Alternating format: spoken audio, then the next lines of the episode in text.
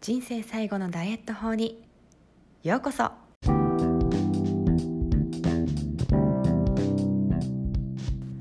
Hi everyone. アメリカ帰国子女セラピストのなほこです。この番組では見た目が変化するための心と体の話をしています。エステティシャンとなり10年が経ちましたがずっとなんでこの人は結果出るのにこの人は出ないの？そんな悩みを抱えてきました。そして私自身も産後に全く痩せない結果の出ない体になったんですね。そこで私が分かったのが栄養と心理のアプローチの必要性でした。あっと驚く変化を出したい方のためのヒントをお伝えしていきます。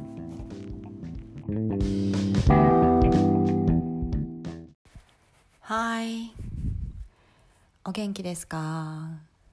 えー、今日は静岡は雨が降っています。なんかこう雨の日って、まあ、本来はまあ狩りに出たりとかできない時間帯ってことで体はお休みモードに入るんですね。だからすごく眠くなるっていうのがこう正常な反応です。なのでゆっくりですね雨の日は過ごして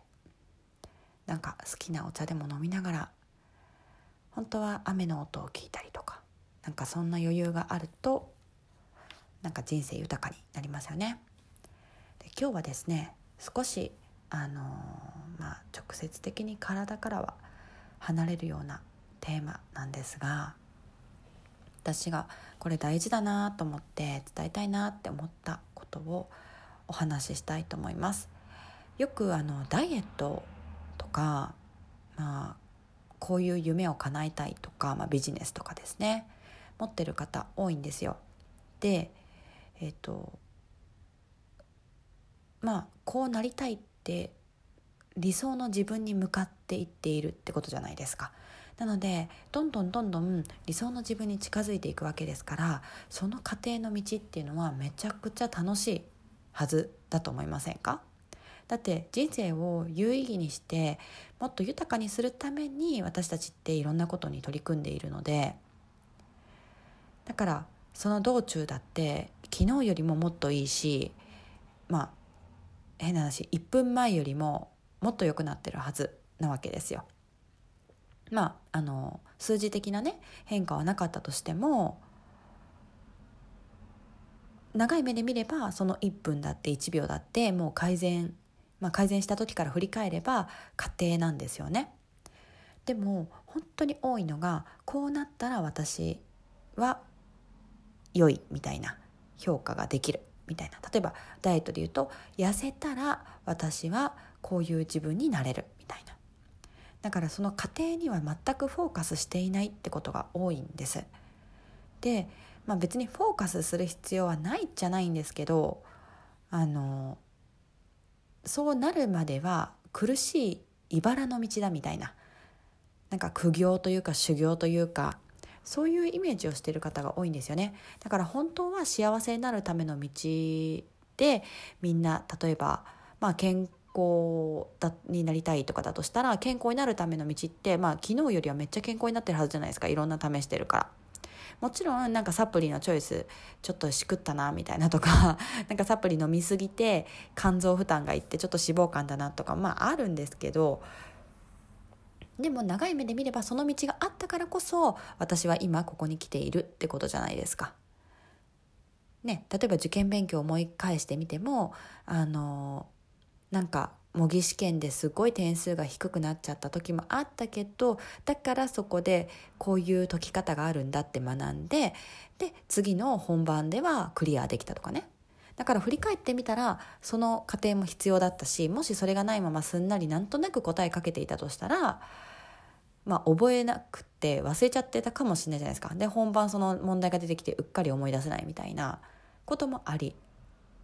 うるわけですよね。だからあのそのついついこうなったら私は OK みたいな思うことが多いんですけどこうなったら OK のための道を今歩んでいるんだからこそなんかどんどん今も幸せを感じられるし、まあ、感じるべきというとちょっと言葉が強いんですけど